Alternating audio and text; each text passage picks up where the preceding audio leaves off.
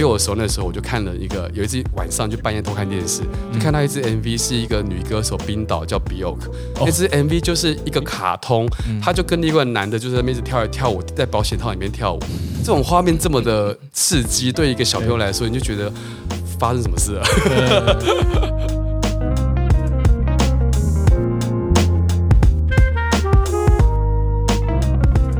我已经开始录了啦，好啊。就直接进那个。你们你们开始没有仪式吗？这种都这种之类的，仪式啊 哦，，你们有仪式是不是？仪式就是你分享一下 check in 吗？还就是是怎样？自己开始一个仪式，因为不然我有时候进不到状况，不知道什么时候该开始。真的，哎，学到一招，之前没没那你们一有想过。有要一开始会那个就是要自我介绍吗？还是不用？我我会通常我会开始，哦所以我就会像这样就直接说，我开始哦。好，大家好，欢迎回到老板想什么。然后今天我们又请到了一位设计师，然后呃，本月份很短的时间内来了两位设计师，但设计月，设计月，设计月，对，设计月。然后呃，我觉得很棒的是，两位的提供的角度会不一样，但是他们又有在某种地方上有呃，也许是兴趣吧，就有一些相同的地方，所以是有有一种那种呃。同中求异的感觉，然后现在有一点烟火声，我让它过去。等一下，因为我发现后面会对会录到。烟烟火声，我今天发现烟火声来，我们让自己沉淀一下，也不是不好。对。我前几天啊去台南跟人家开会，在一个咖啡厅那边开会，对。然后就是每三分钟、五分钟就有一个那种战斗机、喷射机喷过去，在 为你庆祝的。对，然后整整两个小时里面，但是可是那一次的开会里面是收获最大的一次，哦因为那个引导师叫 Jane，一个一个英国人，哦哦哦，他他他是非常走心灵引导。他说有时候这些东西过来，或者是因为那个开放的咖啡厅，就是有猫啊狗啊也会走过去，这样无时不刻被打扰。可是被打扰的那一刻，反正他就说你就停止一下，那是个过场。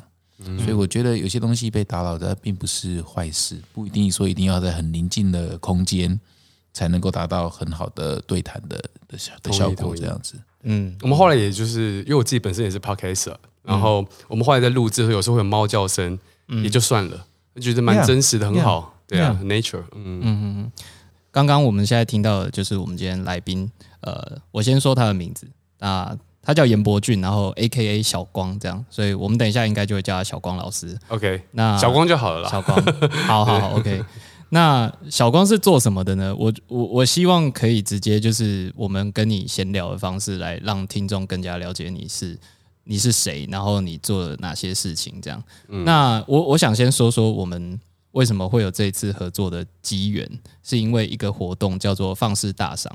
那我先提到放肆大赏，绝对不是因为在场有三位放肆大赏的同仁在旁边虎视眈眈，在我背后看着我，对，不是不是，是呃，我觉得这个活动还蛮有意义的，因为它就在高雄发生，然后在高雄的展览馆。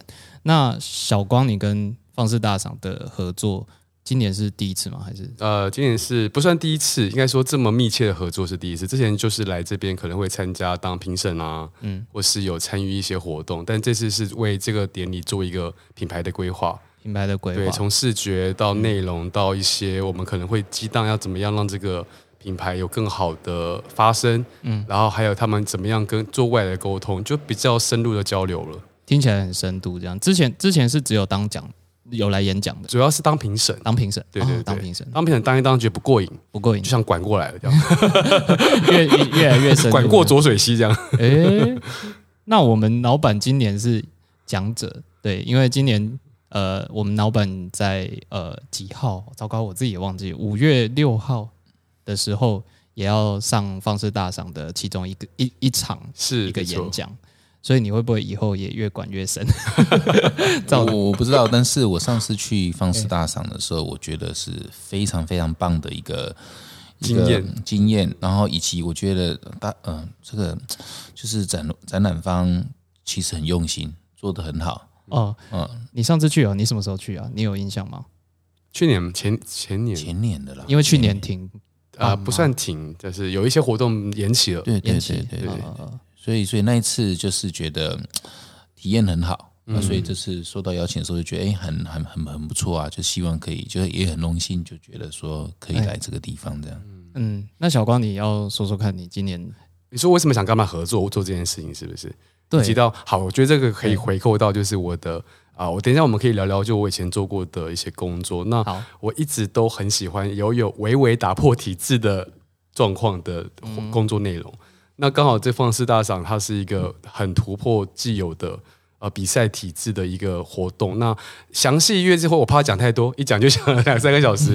那主要是这个活动，它在它的整个策划过程里面，它让我看到一个新的啊、呃学界跟产界合作的新的可能性。嗯那我觉得不能只单单是打破制度，你还要建立新的制度的游戏规则。嗯那这个过程是有趣的。是，我觉得我不建议你多讲诶、因为因为这东西真的很棒，我觉得可以多讲一些。可以多讲一下放肆大赏它它的地位是什么，或者说它对这个产业它的它的存在意义是什么？它才第十一年嘛，所以老实说算是很新的一个品牌。大家可以理解那个通常比赛啊，前五六年都还是在呃累积你的呃消费呃消费群众、投件群众，然后素质在提升过程。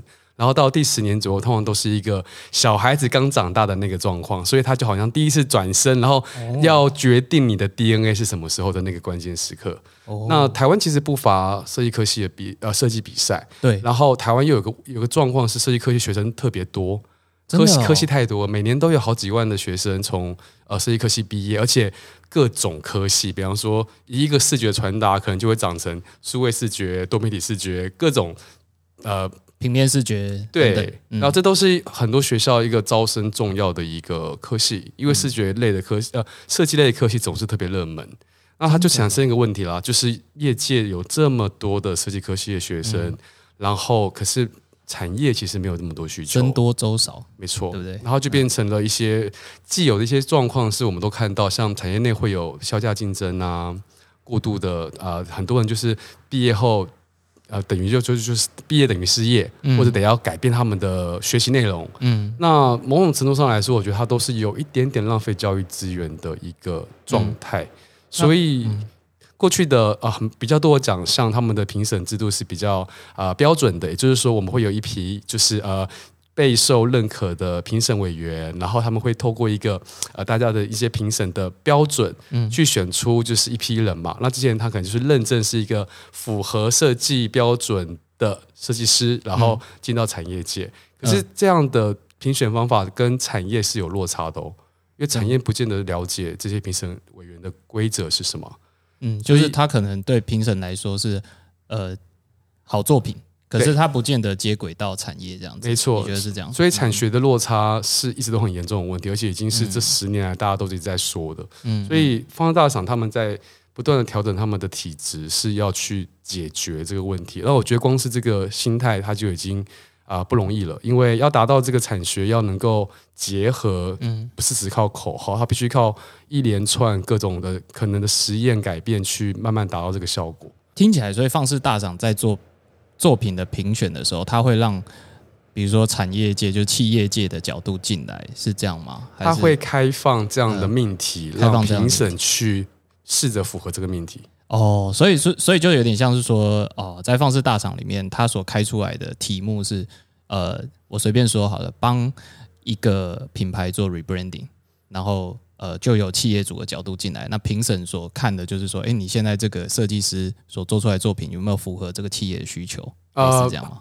这个是他某一部分，就是在评嗯在评审的那个项目中，不是用这个方法，他还是以学生的作品为主。还是看？但是他会有一系列，比方说工作坊，或是有一些呃教育的延伸教育，让学生在进到业界跟产学产业之前，能够有经过一些训练，而这些训练的内容是产业开出来的需求。所以对我对我们来说，因为其实我的角度了，啊、以现在来说，比较像是产业界的人，就是我是有需求的，我会跟他们说我需要帮我找专案，帮我找设计师，那他们就会问我说，你那你觉得什么叫做你们这个年代觉得好的设计师跟专案人员？那我们就会去形塑，就是我们现在碰到的产业的问题啊，怎么接轨啊，然后还有什么我们现在需要人才大概是什么样子啊？那这个透过这个问题去形塑这个呃比赛，它可能要往哪里走？嗯嗯，对，哦，所以听起来方式大厂从出发点就已经跟现在台湾现存的呃各大设计比赛立那个立足点就有点不一样。呃，对，一些一些对，没错，然后接着他所呃设计出来的机制也试图要去媒合现在企业界所想要的东西，然后跟呃学生还有。专业人士也就是评审，这三方要试图去各自有它的发挥的地方。没错没错，而且他们很面向科技产业啊，这很重要。因为呃，过去我们对设计的想象就是包装设计、品牌设计，或是动画啊这种比较是啊美学主导的。可是事实上，科技产业呃还有新新的就是各种数位产业，他们是急需导入需要导入设计思维的。所以目前好像也只有这个比赛有在鼓励这方面，把设计跟科技媒合的一个重要的地方。我觉得刚刚聊方式大厂的东西很很棒，就是我我更不会太硬吗？不会啊，不会，因为呃，我就听到很多像是你的世界观，你觉得设计是什么？然后你也觉得呃，科技跟设计的媒合是很重要的一件事。对，然后这些都有助于我们接下来对继续拷问你。用拷问这两个字是不是？我觉得是因为你说一些，我们就会想要再多多挖掘一些。可以啊，可以可以，来来来。那那我我也觉得很很佩服的是，哎，你很了解方式大赏，哎，就是呃，可以可就像你刚刚说的，你今年真的 involve 的很深，就是对我刚刚哎考不倒你，还蛮了解整个方式大赏是做什么的。那今年方式大赏的时间点大概是呃四，现在现在考试是不是？现在其实也算是方式大赏一环，对不对？对，没错。我们的 podcast 其实也是也是一环，也是一环。然后实体的活动是几号到几号？你记得吗？诶。呃，五月五月五号到五月七号，五月五号高雄的，在高雄展览馆发生，不断的回头在看找找答案，没关系，我们看刚刚的一直在展览馆不是吗？两年前也在，是啊，一直在展览馆，没错。呃，好，我们刚刚有看到救兵的提示，五月五号到五月七号，实体活动在高雄展览馆，没错没错。好，OK，那大家高雄呃，各位在高雄的朋友，就是这一段时间就很欢迎到。高雄展览馆来参与放肆大赏的活动，然后其中老板的演讲会在五月六号，那呃就大家可以多多捧场这样子。我两年前去的时候，我觉得印象最深刻的是，嗯，你们真的是请了很多的优秀的讲者、设计师，我记得还有一个是从香港来的，呃，不止一个了，好像有日本来的，当时好像有，然后也有从呃呃 P 呃 Pixar 吧，是从美对对从美美国来的啊那。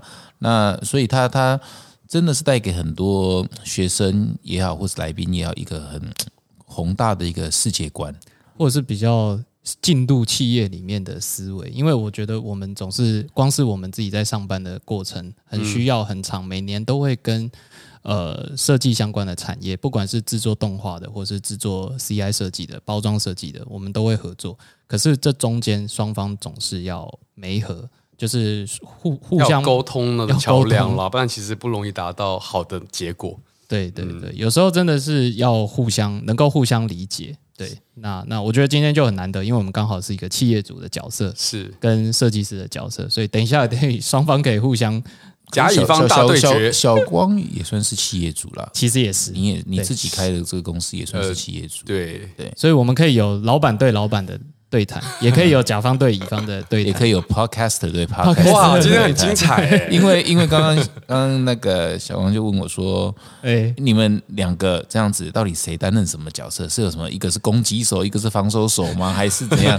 我我就觉得蛮有趣的，因为昨天才跟我老婆聊到这件事情。我觉得我跟小周磨合现在二十几集，二十四、二十五了，二十四、二十四集以来，开始发现，你们刚刚有没有发现一个东西，都是小周在跟你对话。啊，几乎都是。我我们我们到最后也好像也呃不知不觉磨合成这样子，就是说一开始都是交给小周去去跟你对话，开球这样，开球，对他就是开球手啊。然后小周可能也没有意识到这一点，然后我就在旁边听。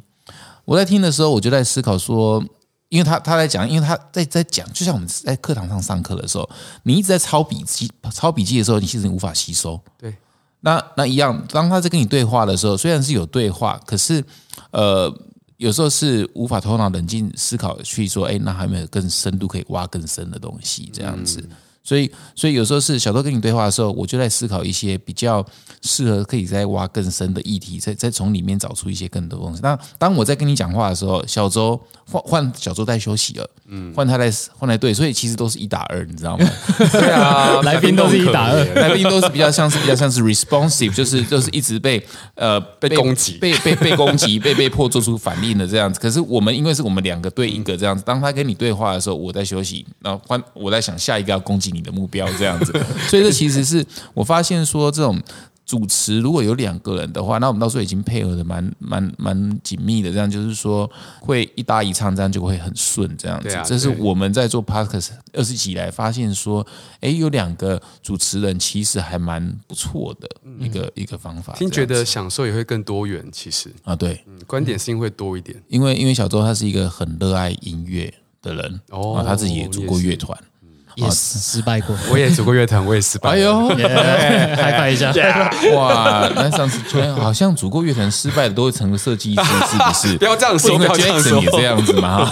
现在楼下也有一个组乐团失败的，对，然后我就很好奇说，因为因为上次杨大正呃灭火器杨灭火器杨大正来，也是因为小周非常崇拜灭火器这样子，我们就是硬熬他来公器。私用这样，请他来上节目我。也也是，我们也是公器私用哎，我们完全是这样。我们请来宾都是我们想说，哇，用这个节目请到他，好开心，还可以挖他的内容。嗯，所以我想要这里想要跟你多，应该这个应该是有小周的请求啦，就是说想要跟你多聊聊音乐这个东西，因为因为很有趣的是，我一直以为音乐设计。这个 album 这个什么封面这个东西，在现在市场这么低迷的情况下，它到底市场需求是在哪里？还是现在大家这些文青已经又回到想要买黑胶唱片，想要去摸那个卡带，回到那那那个时代了吗？这个这个是我比较好奇的地方。呃，这可能要先从两个角度来说。第一件事情，CD 没落了吗？没落了。其实 CD 现在可有可无了。嗯，然后也没有这个产业，也没有这个需求。嗯，呃，但是音乐有没有设计的需求？有，因为音乐活动不是只会出现在呃 CD 里面。呃，虽然是串流年代，但大家串流有点击数啊，然后他也是有有费用啊，然后演唱会 live 才是现在的主战场。哦所以在大概从四五年前就开始了，就是唱片真正的在这个这个年代的逻辑就是所谓的周边产品，也就是我去听演唱会，我好喜欢这个乐团，我走的时候我一定要带一片走。哦，已经有点本末倒置去了。台湾没有几乎没有唱片行啦，所以你就知道那个产品这个东西，我的一个说法就是它从产品变成纪念品。哦，那它已经失去它原本的产品定位了。所以你问我说有没有这个市场？没有。可是呃，有没有设计需求？有。嗯嗯，差别在这里。那再来你说的那个复古呃黑胶录音带跟 CD，这个呃其实这个在每一个时期都都有的，就是人们本来就会喜欢对呃旧时要人会分成一种对未来想象的那种就是呃迷恋，跟对过去想象的迷恋，所以所有过过时的载体都会被拿出来玩，但它可能就会被归类在整个都是呃过时载体系列，它还是不是主流产品。以音乐这个文化来说，现在的主流产品就是 YouTube、Spot 呃串流、Spotify、Apple、Spotify、Apple，然后以及 Live 现场。而且其实台湾现在听 Live 的比例比例很高哎，啊、现在年轻人很喜欢去听表演，嗯，嗯所以市场是还蛮不错的。是。对，为什么问这一题？我觉得可以从早期你的作品开始切入，因为我们知道的是你呃，不知道我不知道有没有记错，就是你应该最初最初做的是专辑设计，对，对吗？大概十年前就开始了。我做嗯，你记得你第一张是做什么吗？就呃，第一张是做那个 梁静茹的专辑的，就是一张叫《崇拜》的专辑的设计。对，哦，对我蛮早就开始做唱片设计了，因为、呃，我从小就很迷恋音乐，然后我在从国小那时候是台湾 NTV 台、全球 V 台开始，然后我觉得那个年代很好玩，因为我一九八五年生嘛，其实那时候解严差不多，哎，还没解严呢，一九八九年才解严。对对没错。然后一解严之后，台湾的媒体就是如雨后春笋般的，就是蓬勃起来，各种未来的资讯，各种就是呃很新鲜的视觉跟很新的想法，就不断的就是透过电视台，你就可以很轻松的看到。对然后那时候对我们来讲，就是第四台刚打通，所以三台之外，你终于从五等奖之外，你有别的选择可以看了。而那个世界却又非常的狂野，狂野。比方说，我印象很深，是我小六的时候，那时候我就看了一个，有一次晚上就半夜偷看电视，就看到一支 MV，是一个女歌手冰岛叫 Bjork，、那支 MV 就是一个卡通，她就跟另一个男的就在那边一直跳来跳舞，在保险套里面跳舞，这种画面这么的刺激，对一个小朋友来说，你就觉得。发生什么事了？因为他他比较长进，他小六晚上起来看电视是看 MV，我不是看 AV，我看的也是有。我们家没有办法看那个，我想到的是 Red Hot Chili Pepper 那种只穿的袜子，对。对，那时候不热，对他 Chili Pepper 很多每个乐团都非常的前卫啊。你说的是那个封面对不对？大家拿着袜子，然后放在自己的那边，对，然后 Rolling Stone 杂志封面嘛，我记得没错的话，对对对。所以你在算是小六的时候在电视上看到 MV，然后。这算是你的一个启蒙，对音乐的启蒙吗？还是对什么的启蒙？我觉得，其实我后来长大后去理解，它不单单是音乐启蒙，是我觉得它给我了我一个全新的世界观。就是在我们学校那种沉闷的、沉闷的内容教育的这种品德教育啊、礼义廉耻之外，你发现不对，这个世界应该没有这么简单。然后它变成一个诱因，是让我想去了解到底这些很疯狂的内容背后有什么。所以我当然不是只有对音乐了，还包含对艺术啊、文学这些东西都很有很大的呃憧憬。然后那时候也是呃成品书店就是呃到处林立嘛，然后。呃，因为我们家就住在淡水，然后天母就对来讲是最近的一个呃市区，然后我们就会去成品去翻，就是那时候最好玩就是寻宝。怎么说？唱片你可以你挑封面，你看这封面好好玩哦，哦，就去请店员猜给你听。哦，你还是没有办法听，所以你就是直接看封面去选。对，然后你会先去给店员，他帮你那个小心的拆封，然后你听完，听完后决定要不要买。嗯，然后那时候你也网络也不发达嘛，所以歌词也要你一定要买才看到歌词啊，哦，不然你不知道他在讲什么。是是是，所以对我来讲，他那时候很像是一个求知的一个一个过程。嗯，对啊，嗯嗯，就有点像是这个封面设计对你产生的意义，在那个时候有点像是形塑起来，因为你是你也没有办法去预。去像我们现在想听什么歌，直接 YouTube 查一下就可以听。很及时，现在离即刻你就会，现在感觉就像是我即刻知道，然后即刻无感啊！你马上消费完你的消费时间很短，三分钟直接消费完。对，但是当时会有期待，你要拆开打开来看。哦，原来里面是这样，然后买回家才可以翻阅歌词本。对啊，而且以前那时候，比方说你很多音乐都还是进口盘，台湾也买不到，那你可能进口盘又很贵，一张可能就六七百块，那你就很买开心的买了一张唱片回来，之后一打开发现，天哪，国外唱片有些打开就两页，就觉得好生气这样子，好浪费钱，好浪费钱。但它就是呃，它变成是这种这种探索过程，就像寻宝。可是现在年代就是串流状况是，你听三秒钟不喜欢，换下一首。是，所以我们现在这个年代是不等人的，所以相对来说，我们现在需要刺激，又比以前来说的更快速而频繁。对啊，感觉是这样。很多很多想追问，那我第一个最想追问就是，因为我们现在的娱乐如此之快，跟就是审美疲劳吧，也许都也许有一点都有，对不对？对对，审美疲劳以及泛滥，以及就是选择太多，我们不太那么珍视。那那。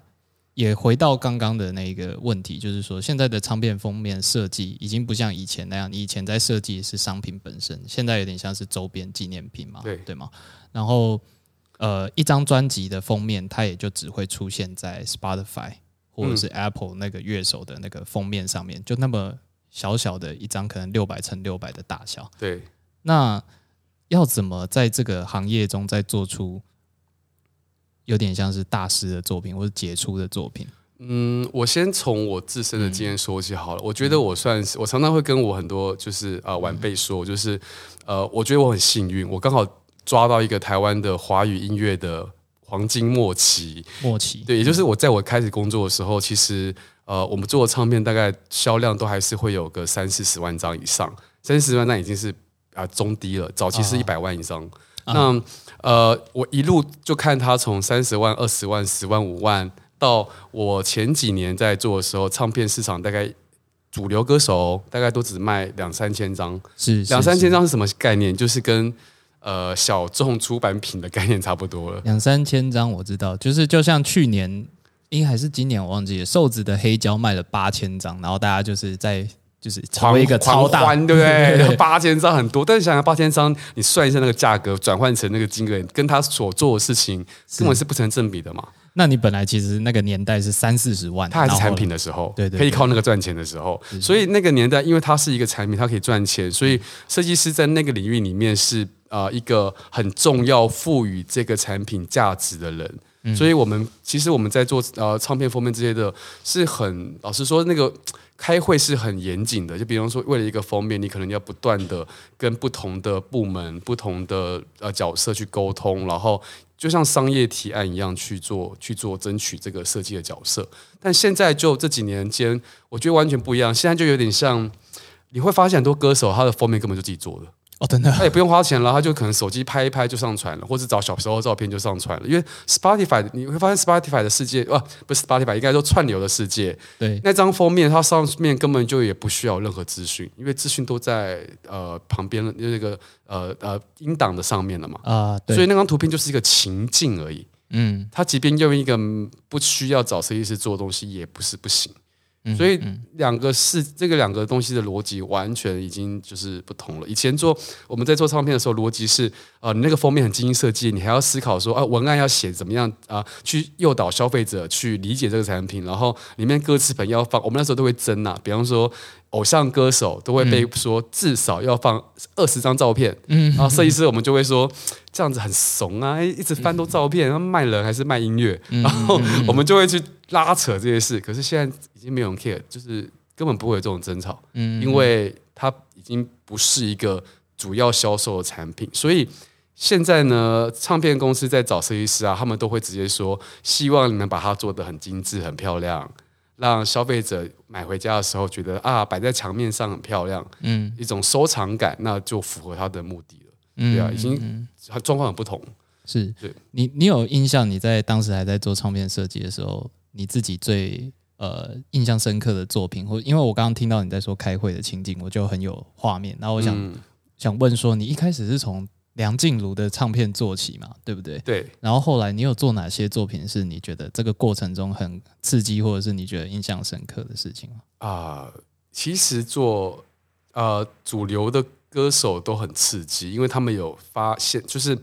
呃，大家可能会想说，哎，我们做唱片就很很就是单纯的东西嘛。但因为主流歌手的粉丝基数实在太大，比方说，呃，我们知道那些巨星，他可能的粉丝就是数十万人，然后你一张图片一发出去。数十万个人就会来评论这张照片哦，然后舞迷们，舞迷们，你那个照片上方会多一根毛都不是都都会出问题。呃，我印象中很深刻是有一次我做一个偶像歌手，然后男偶像，然后做了一个动作比较大，然后那衣服造型因为是有一点点破洞破洞，就很时髦的那种那种那种衣服。谁啦？到底是谁？哎，这个不好说，不能说是不是？对。然后呢，就是以我我完全我们在做的时候，我就是哦，想是造型嘛，没有想这么多。后来呢？照片一出去，然后气话打来就说：“那个裤裆破了，你们都没人注意到吗？” 然后全部的人都在笑他裤裆破了。那我们就再去看照片，想说：“哇，还真是不会想说那是裤裆破，因为他裤子就是到都是破洞。”呃，就是本来就那样，对不对？本来就那样的。嗯你一开始好像也是从现场的，因为你应该不是一开始就做。唱片封面对不对？最开始是做动画，我最早期我们当那时候大学毕业作品，呃，就是有被呃五月天的就是公司看到，然后他们就请我们去做五月天演唱会的，就是那种背后不是会有 background 会有那种动画嘛，哦。然后我们就去帮他做了几支，然后做了几次后，因为呃反反应还不错，嗯，然后就接续着就整整个就进到那个产业去了，然后从此之后就是一张又一张，一张又一张，一个案就开始做下去，就不知不觉就。就这样十年就这样过去了。然后我呃近几年对你印象很深的东西是金曲奖，嗯，然后这个东西你你你觉得它是中间是有一个脉络在的吗？是因为你累积了够多的专辑封面的设计，才可以有机会去做到金曲奖的整个形象视觉，还是说没没有什么原因，它就只是一个机缘巧合？呃，我我这样说好，我对我来讲，它有是也是两条线来说。第一个是就娱乐音乐产业来说，对，呃，那个状况比较像是我的资历其实差不多到适合做这样的活动了，所以呃，主办方他们觉得说，哎，这个机会让严伯俊来表现啊。那因为就是真的做很多年，我我做过唱片超过一百张以上，所以呃，自然他那个以以那个资历来说，他们会觉得很适合这样子。那 OK。我反而是特别特别感谢金鱼奖，是因为它打开了我的另外一个能力，是我以前不知道的。是因为我以前一直做唱，我太喜欢音乐这个娱乐文化，然后我从来不疑有他的，我就是一直做这件事，然后都也没有特别想做别的东西。然后金曲奖一做完之后呢，我才发现原来我自己的特性是适合做大呃真呃比较复杂的专案。比较复杂的专对，案，它不一定是只扣在某一个产品上，它是可能要连接到不同的界面。那呃，以前在做唱片的时候啊，呃，因为我们必须唱片不是只是 graphic 而已，它可能你要组织摄影师、造型师、发型师，然后你要跟呃你要去有点像在做广告嗯的图像。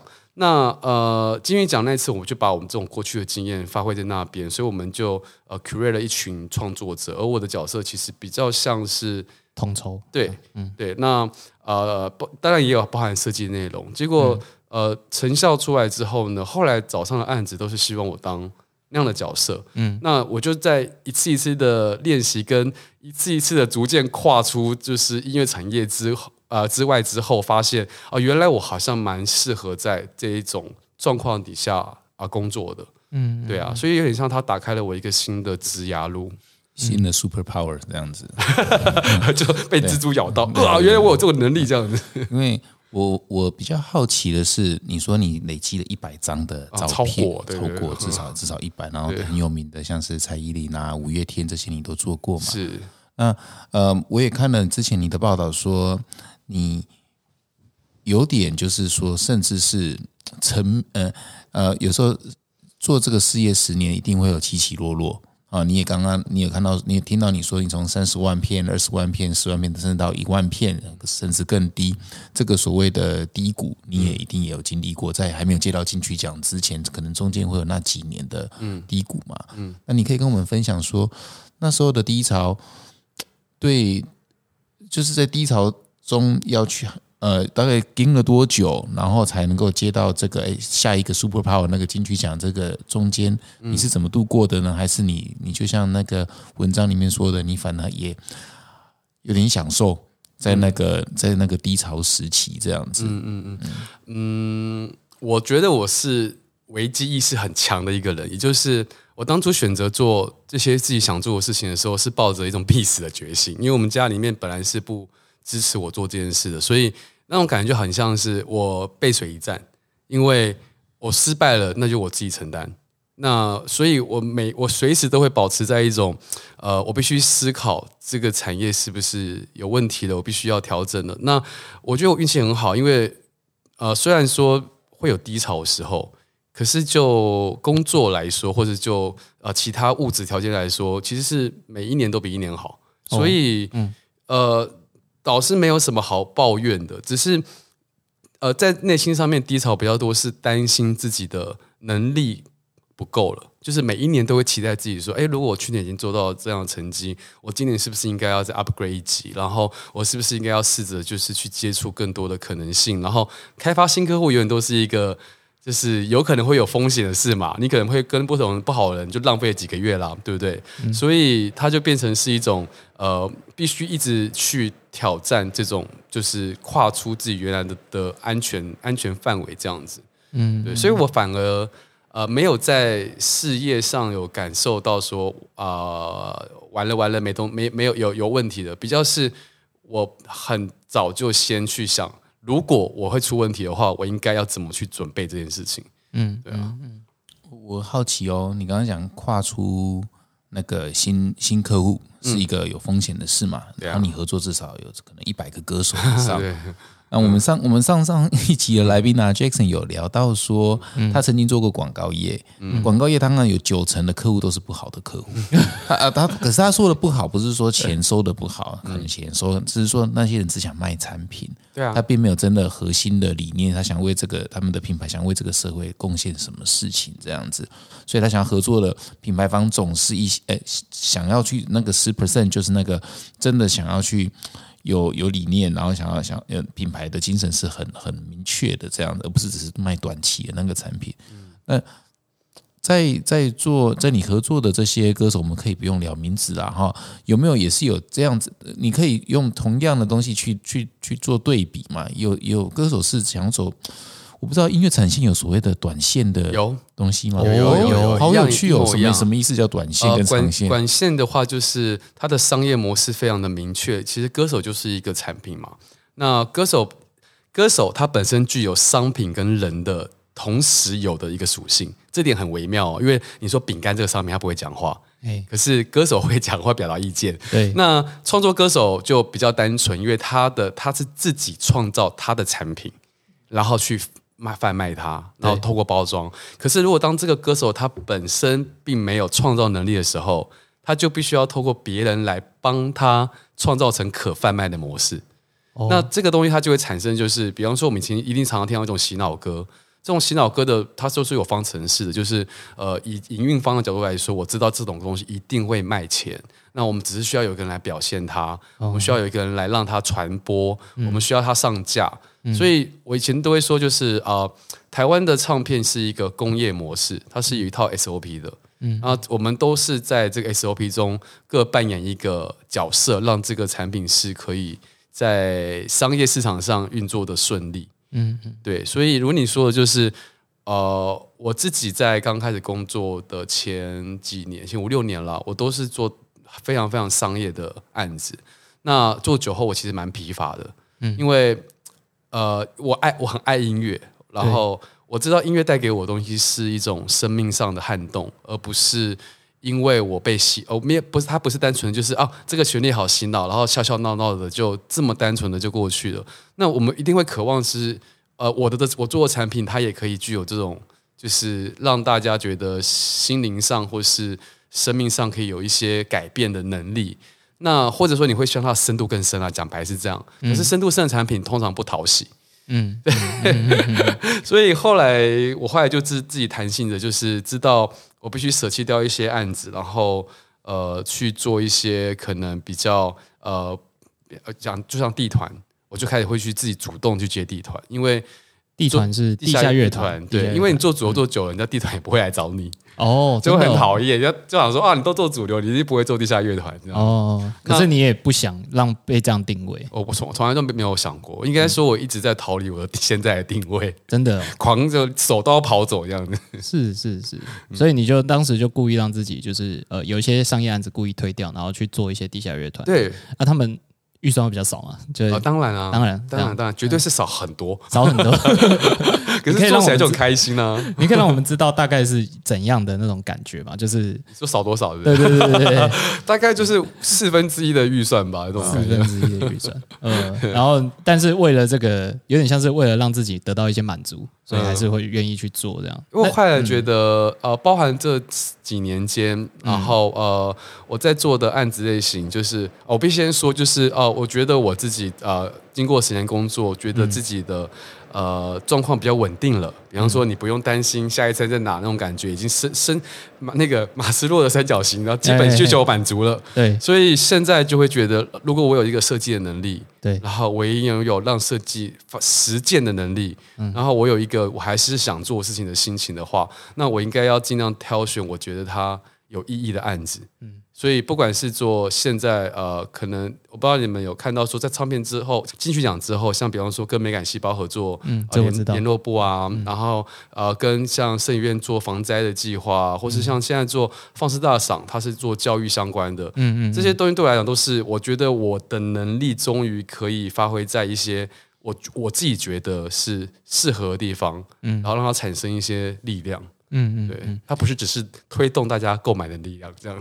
嗯嗯，刚刚就讲到一个关键字，是我还很想，也也也想要借此机会让大家多了解一些，嗯，那个东西叫美感细胞。对，美感细胞这个计划，你你怎么看这个计划？呃，这个就有个故事，就是有有有些人知道，因为我们刚刚有聊到博伟也是你的好朋友嘛，对，然后他本身是我 podcast 的另外一个伙伴，一个伙伴，对。我刚刚是不打不相识的啊，你们打过？呃，诶，他他有一次演讲，就是美感细胞，然后他在上面演讲的时候，我就他一演讲完下来，然后那时候我刚好是在一个转换期，就是我想要去多了解其他的事情，然后我就看到他，我就跟他说，哎，我没我不认同你，因为我觉得美感就是造成就是这个社会阶级化的一个很重要的原因，因为品味是需有钱人拥有的哦，没有钱的人是没有拥有品味，那你去倡导美感，那你是不是造成没有资源的人？更被这个社会去隔离，哦，然后博伟听到后就觉得哦，有有想过哦，嗯，然后他就把我招去他家，就是说，哎，来我们家吃饭，然后我就去他家吃了个饭之后，我们就开始就喝喝酒，聊起来后发现就是呃，原来我们很多观点是很合拍的。比方说，我后来知道他们美感只是一个号召，就是讲美感的人都听得懂。对，但是美感其实重视的是那个感受，而不是所谓的美学。嗯，因为我们自己在做设计，我知道我很可以很直接说，美感是主观的，是，嗯，每个人感受本来就不一样。嗯，可是呢，你如何创造一种就是让人拥有对一件事情感受的能力，才是我们需要重视的。比方说，当大家都觉得东西乱糟糟的没关系，嗯，那这个环境它就不会整洁。嗯，但是你你要叫他去做整洁的事情吗？不是，嗯，应该是去触发他觉得这件事情应该可以更好。嗯，那这个触发其实要从教育做起，嗯，因为在我们教育阶段，就我为什么回到我一开始说，呃，我一直都是有一点点就是软性的在反动体制，就是我从小就会觉得，呃，这个环境在告诉你，就是呃，美术课不重要，对啊，拿去考试，拿去考试，考数学，然后呃，升学班的人不应该。当就是非是那些那些他们就是预设好的路以外的事情，嗯，那我妈妈本身是公益老师，嗯，国中公益老师，然后她以前就会被分发到 B 段班，嗯，然后她的带的学生都是呃 B 段班的学生，可是我很常听她跟我讲说，那些学生都很真诚，然后他们很认真的想学习，他们喜欢的事就不喜欢数学，不喜欢国文，可是他们可能很认真的做公益，嗯，那。他其实常常觉得这个社，他会就跟他们就觉得说，这个社会好像创造了一个很严重的阶级，去区分什么叫好的学生跟坏的学生。嗯，那这件事情，他其实就是后来我的成长经验中，我会一直感受很讨厌，就是呃制度去区分出好坏这件事。但制度这么重要还是重要，因为制度会维持秩序。嗯，但是这个制度它应该要浮动，它不能够固化。嗯，它一固化，可能就会造就很多呃事情不会有更多好的可能性的发生。嗯，对啊。那你觉得美感细胞教科书计划，应该说它具体来讲，呃，我的理解是它试图要做出一批嗯美的、好看的，而且不只是装饰型好看，而是实用功能上的。功能上的好的的一个计划，这样子。嗯嗯，美感细胞教科书计划。那你在跟博伟？那个呃，促膝长谈，喝了几杯 交杯酒之后，你就也呃头洗下去，你也加入了这个计划。会加入，嗯嗯，你你当中扮演的角色是什么？呃，我那时候一开始先第一次合作不是教科书，我们是跟他先去跟新北市的那个呃教育部，我们去改造国中生的品德教育联络部。哦，只改联络部？哦，这是一个最呃蛮难的一件事。我我我说为什么好了？为什么？因为在那个计划以前。呃，美感细胞在做的其实是 demo，嗯，就是它的教科书其实是呃非体制，就是它是体制外的，就是先做一个让大家有感，然后有对这个议题有兴趣、倡议的一个一个状况，但它还没有正式进到体制内，嗯，所以在做联络部的时候，其实就有很多，因为我们就得要直接跟教育部的校长们就是沟通，那他们的呃立场跟我们就会很多都不太一样。那我们就真的在加入那个计划后，才发现啊，原来就比方说，在我们设计师眼中，觉得说这个东西就这样才会好看呐，就这样才会嗯具有呃功能性呐。可是，在教育立场，可能就会觉得这东西是不行的。像是什么？像是什么？哦，我有一个很经典。那时候我在做那个联络部，然后我就我就呃，我就觉得书嘛，就是你阅读啊，你打开来之后，你一进来就是第一页，你会觉得很有压迫感。一本好的书应该有翻阅性、阅读性，所以我们会先帮他加一张蝴蝶页，前后各加一张蝴蝶页，然后让他再有一个过门。结果呢？结果呢？我们在提案过去的时候就被说，你这个两页都没有印东西，这样不是浪费纸吗？嗯，然后我们就 我们就哦，原来这个在你们眼中是浪费啊！嗯嗯，留白是一种浪费哦。对，那后来哎，我其实没有注意到这件事情哎，确实，因为有些书翻页，它在进入第一页有文字之前，其实它会有一页就是纯颜色，然后其实每页可能只放一颗 logo 这样子。对啊，哦，这叫蝴蝶页。对，那你会不会觉得一本好的书，它事实上是有篇幅？有有有一张一张的，然后文字编排有一定的顺序的时候，会让你觉得读书很很很很沉浸在里面。嗯，那这种感受应该要被放到所有的呃编辑里面，因为当你不去这样做呢，呃，你从小不不去看这样的东西，你很自然的你不会知道这东西有什么重要的。是是，啊。所以你试图想要把这样的美学体验放到联络部。你的教 育联络部。部，那后来有成功吗？有还有成功，有成功？后来有成功。呃呃，经过了一一，但是也有有退守一些事，但是也有达成一些事。那我觉得阶段性目标有做到，其实它就是功德一件这样。是是是，所以后来就是这是你在美感教呃美感第一细胞次的合，作这样子，你后来还有继续？有后来还有继续在做别的合作。哇嗯，OK OK，好，我嗯。刚刚啊听到你聊蛮多关于教育，你对教育这个东西你有那个热情，嗯，然后有聊到说你妈从小，你妈小时候是个老师，对哎。我妈是个老师，我是对 对，是是吗？对对对公益老师对，公益老师。然后啊，也也有聊到说，呃，小时候呃应该说刚开始要做这一行的时候，呃，家里的人好是不太认同的，不认同。对，所以我我比较好奇的是，你那你怎么从那个不认同刚开始出来的不认同的原因是什么？爸爸妈妈就会觉得太辛苦吗？还是还是对这个这个是我比较好奇你那个成长的过程怎么走到这一步的？好，在你回答之前，我要来正式的介绍你了。我们刚哦刚聊了三十几分钟，我看一下时间哈？四十八分钟，这是目前我们来宾大概最隆重的一个长度了。我们都还没有正式开始，刚刚所讲的这些全部都是为了让我们的听众更加能够立体的了解你是谁，所以我现在是要正式的讲，好好好，欢迎我们的来宾严伯俊，然后他的公司叫三叶文，大家好。然后他所做的事情，哦，快速的 recap 一下，非常多，至少有一百多张唱片的封面设计。后来也担任了金曲奖，我不知道是哪哪几届，你可以帮我补充一下。二十七、二八二、二二七到三十，二七到三十的金曲奖视觉设视觉统筹。视觉统筹，对，然后他同时也是美感细胞教科书计划的初期的那个某个计划的就是参与者。参与者是，然后也是今年方式大赏的视视觉觉统视觉统筹。好，我们欢迎他，这是我们的来宾严伯俊。耶，大家好。好，所以你还记得刚刚老板的问题吗有一？点点忘记了，再说一次。说啊，你说在那个反抗期，对不对？对对对，哦，我觉得有几个比较呃关键的原因是呃。嗯，因为我小时候的那个叫呃学科反应很好，就是呃我们整整个家族就会觉得合理，觉得说哦这个小孩子再推一推，可能之后就要做就是他们预想中的那些呃电机啊、医学啊这些这方面的的的的学科，然后我的就是理科反应、数学反应又真的是最好的，就是所以他们就觉得哇，这个小朋友以后应该要往那边走。可是我同时也很喜欢画画，你当时甚至高中你念的是我是建中，建中对，然后有读是理科是三类组，所以你是少数我们来宾里面书读得好的设计师。哎，真的 哎，我 可是我后来就不爱读书了，一般人家都会觉得啊，你会读设计，应该就是平常理工科读不好。就是这样子，我爸妈就这样觉得。你很特别，对啊，你念理科，然后三类组嘛，也就是说，当时等于是通常在那个呃这样子的孩子，大家就会期待你后面去念医生或者是什么这样，对啊，对啊，哎，其实博也是啊，我后来刚一进入过就是这样，他也是理科，后来跑去读社会社会科系，呃，我有对，难怪你们是好朋对友。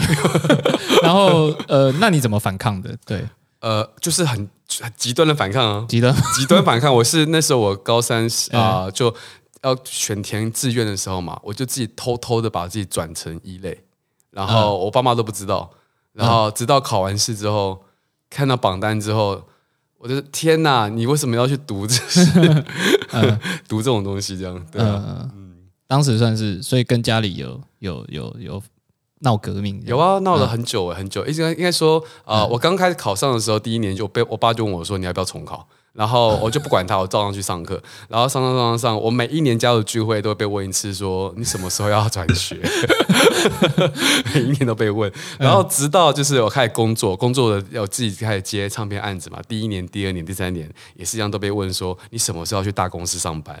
嗯，就是你该玩够了吧？接案子不行了，你赶快去大公司学习一下、啊！就不管不管，继续做做做做做到我前年开始，我爸现在是我公司的财务跟法务顾问了，我害我爸来工作了。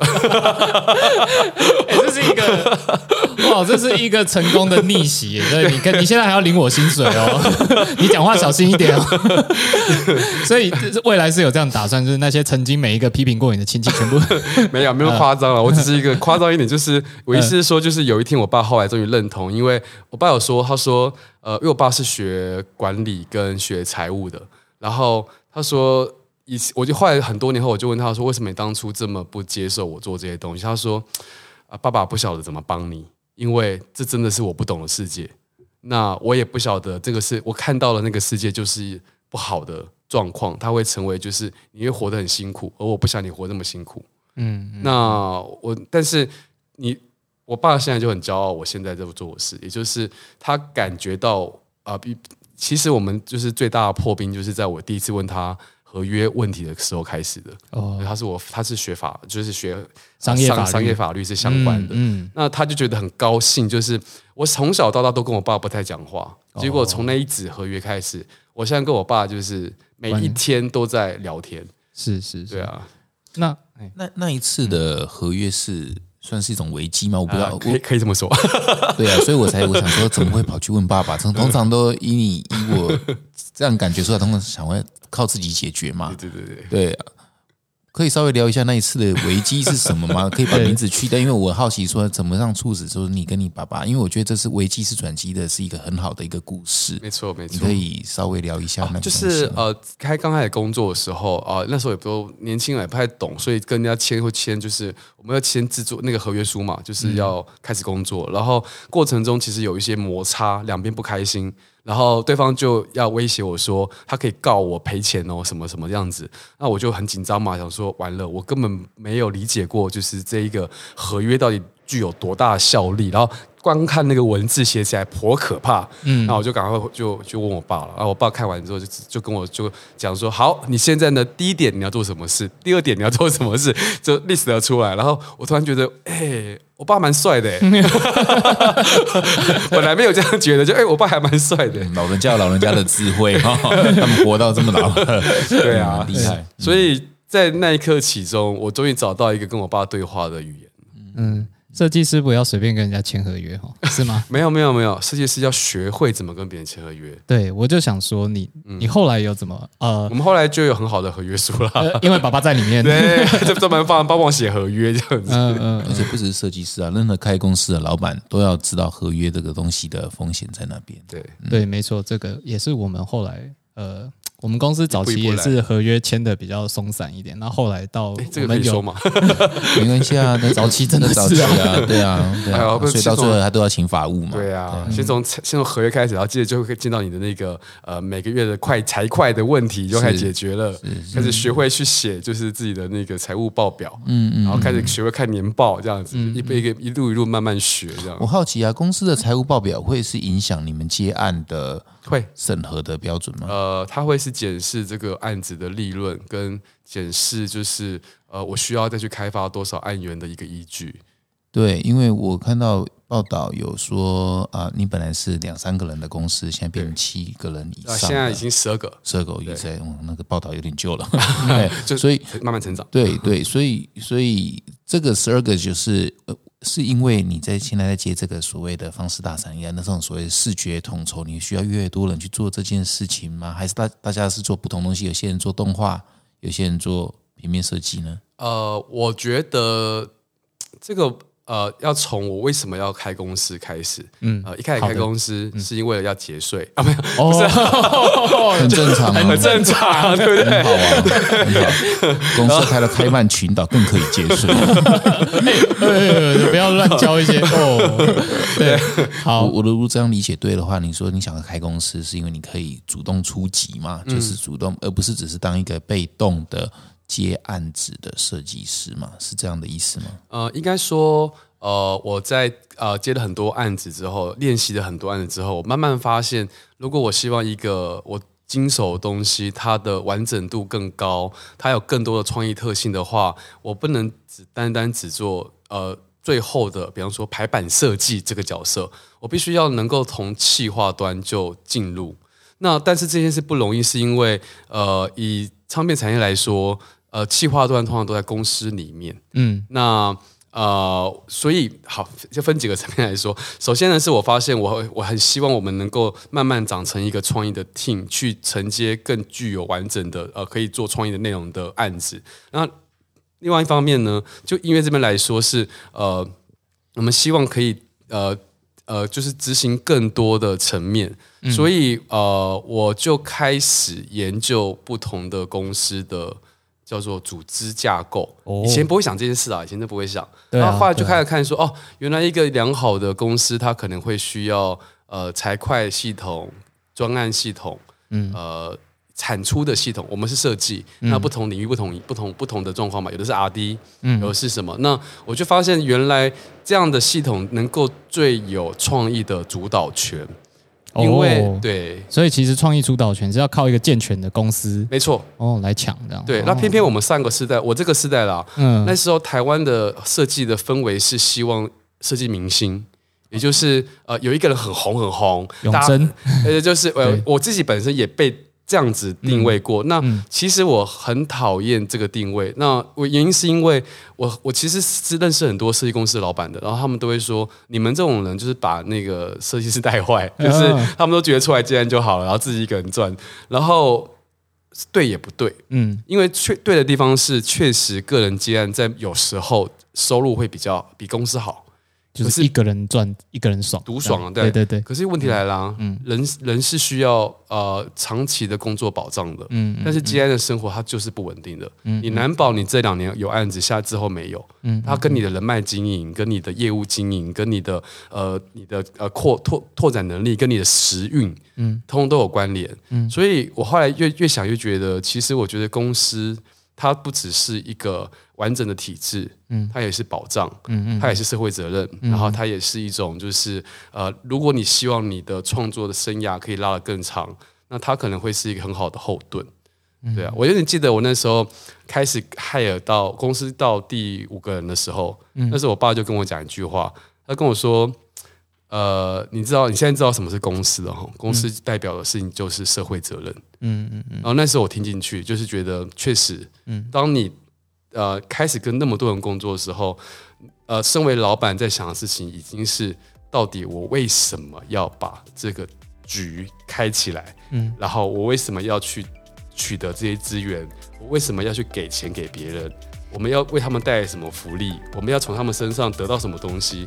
这个这个呃，就开始变得去会去思得去思考这些事情。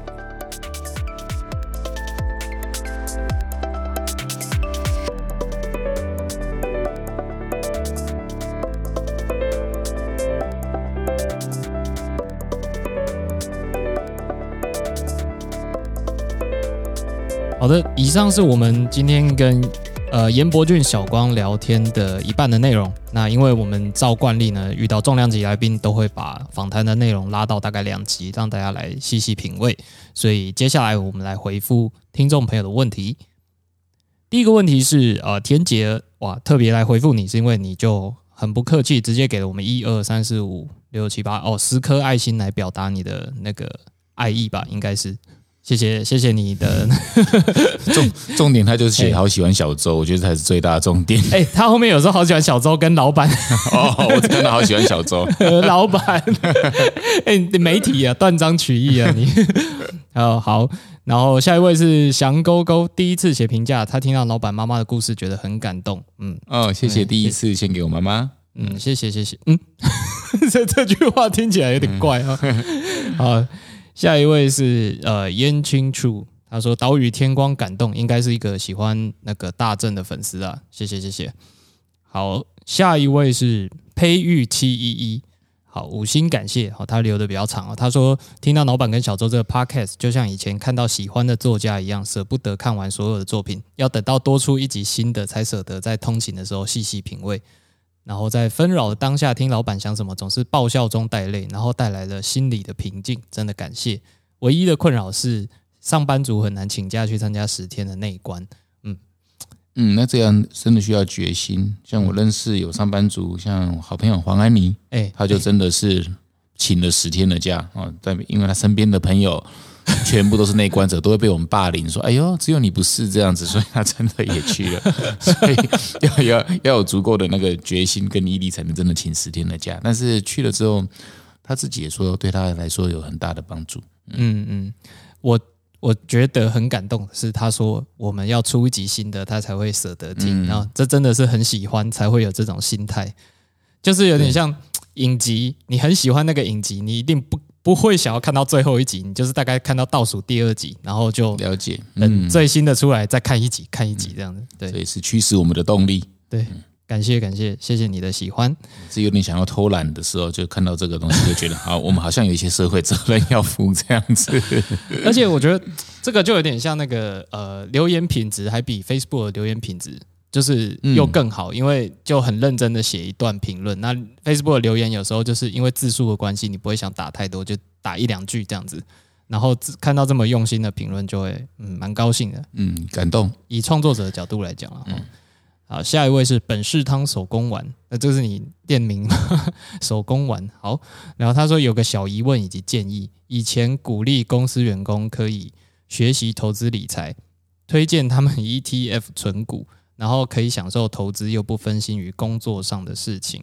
但我最近发现他们都会在上班时间看盘，一问之下原来有买个股，想请问老板要怎么解决这个问题？强烈制止也不对，放任也不对，谢谢。好，这是他的疑问。嗯，我觉得有句话说的很好，嗯，人生所有的坑都是你自己挖的，所以你要你自己去填补了。这个我真的帮不了你。像我就从来没有鼓励我们公司员工上班的时间要看 要要玩股票，所以这个只能靠你自己的智慧了。自己的坑自己补，自己的坑自己补，自己挖的坑呢？对，然后最后哦，最后两位，一位是嗯，他叫 PC 券，他想问问老板，他说有时候在聊天的时候，其他人会用性别来开玩笑，充满性别歧视，气氛很好笑，大家都在笑，我也忍不住，但我知道这是不对的，纠正旁人也会显得很扫兴，只能笑笑不说话。遇到这种情况，你会怎么做？我知道的是，像我的小孩，有时候他们从班上回来带回一些，就是说这种性别歧视的笑话，我们都当下会立刻纠正哦。嗯，小孩从小纠正的时候，这些都还蛮相对简单这样子啊。然后，然后我过去也曾经犯下这些这些错误啊，我自己以前也不懂 啊，所以，所以这个都是需要时间去去学习的这样子。然后，当那个要当那个扫兴的人，其实需要一些勇气。没有那么容易，嗯啊，如果是你的上司也是这样子的话，那就真的更更难的这样子，嗯，所以，嗯，我觉得真的是要看场合嘞。如果说这些人都是跟你同辈或者是朋友的话，你可以当那个纠正的人，或尤其是晚，如果有晚辈或自己小孩，那更要去纠正啊。可是遇到上司这个真的，呃，上司没有 sense 的话，那也真的很难去纠正。对啊，这个赶快找工作，找新的工作。对啊，当然，对啊。呃，有时候就是我我我觉得是单纯是这一群人没有 sense 的，那他真的是需要时间去去学习，那没有那那个东西需要时间，真的有时候可能花五年十年才有办法去去改变。嗯，我我的例子啊，我刚刚说那个找新的工作是真的例子，因为我身边有个很好的朋友是女生，在台北，她是一个科技公司，在大厂里面工作，科技大厂，然后她呃就是。之前呢，去参加他们公司内的比赛，他们公司内部会办一些比赛来激励员工，然后他就拿到第一名。那他有一个主管，就每次都会拿这件事情来开他玩笑，就说：“哦，因为评审看你是女生，所以就把第一名颁给你。”他听到非常非常的不爽，因为他确实就是做的非常好。那那是一个简报比赛了，简报比赛，他就是很会做简报的人这样。然后他觉得他我是凭实力，你凭什么这样子讲我？那这件事就是时常发生，然后他促使他到后来就是很积极在想要换工作，因为他觉得这个职场环境就是他已经待不下去了。这样，所以我我觉得有时候是认真的。如果你周遭环境是屡劝不听的话，那真的你就要准备去离开，这样委屈自己待在那里，嗯，不是一个好的结局。这样对啊，因为有些主管，你说四十岁以上，你要改变他们的思维，几乎是不太可能，都已经固化的。对啊，这太难了。是，然后如果是大家平辈的话，我觉得是可以直接问说你觉得好笑在哪里？就就问他，就是也不用生气，也不用发飙，你就是问他说我不懂你的笑点，你可以说说看好笑在哪里？那呃，懂的人他就会被你提醒，他就会之后就会慢慢改善，这样对吧？好，最后一位是见什么鬼？这个留言的内容。我我猜是一个我们认识的人，他说后天就要去内关，就黄安妮啊，对啊。他说讨厌吃素，没有耐心啊，太有趣了。因为我们现在念这一段留言的时候，他已经内观出来了。嗯，黄安妮，不知道你现在看这一段留言的自己，你有什么想法？嗯，他说讨厌吃素，没有耐心，不知道有几次想要退打退堂鼓，然后刚好听到美智的分享，整个心就安定下来。然后呃，很多内容都听过，但听过经过周周的启发，然后很多事情重听一次都有新的感想，这样子。那个，嗯。我我现在到现在还是每天有在冥想打坐哈，然后那个格音卡老师他会说那个那个 sankara 就是 sankara 的中文叫什么？他他他他他会说一个就是你固定的这个恶习，你的习惯，你过去的习惯的一些讨厌的东西或者是喜欢的东西，就会深溺在其中。就是说，你刚刚讲讨厌吃素，没有耐心，那是你给你自己设下的一个框架哦。就是你觉得你过去十二三十年、四十年都是吃肉的人，所以你并不觉得自己有办法改变。可是我觉得这是一个，我我很认真的回答这一题，是因为大部分的人都会事先给自己设一个立场，就是说我就是这样子，我的个性就是这样，我就是一个没有耐心的人，我就是一个喜欢吃肉的人，我不可能改变。我觉得如果是这样子的话，你未来的人生，你老年你会非常非常痛苦。嗯，因为因为这个无法学习，当自己心态变柔了，无法学习的人生，其实你到老的话，你会很惨。我是我是说，因为因为你已经对自己太固执了，你自己也愿不愿意改变？我觉得人生是需要一直不断的改变，让自己有变更好的可能，而不是把自己僵化这样子。嗯，对啊，嗯。但我觉得有一个不公平的地方是，为什么他听到美智的分享，才整个心都安定下来？那就是我们功力不够。他把我们当成什么？啊，确实美美智有他的厉害的地方。他那个声音，应该说频道不一样。有些人听到那个频道就是会安心，或者是他他就是天生，那就是女巫嘛。对对 对，女巫的修养，女巫的修养。好，那以上是我们今天的问题。那谢谢各位听众的留言。那呃，如果你喜欢我们本集的内容，因为我们这是第二次在聊设计了，然后也跟大家预告一下，这这个月四月份我们还会在最后呃几天的时候再上最后一位设计师的节目，这样子，整个四月大概是我们的设计月吧。那呃，希望大家对美学相关的主题听到这些内幕呢，是觉得诶还不错，有所启发。那你有任何的感想或是任何的疑问，都非常欢迎你在 Apple Podcast 留言告诉我们。那呃。也欢迎你推荐给觉得身边诶频道对会喜欢这样子内容的朋友，帮我们多多多推广，谢谢大家。那呃，我是小周，我是老板，我是老板想什么？谢谢大家，我们下一集再会喽，拜拜。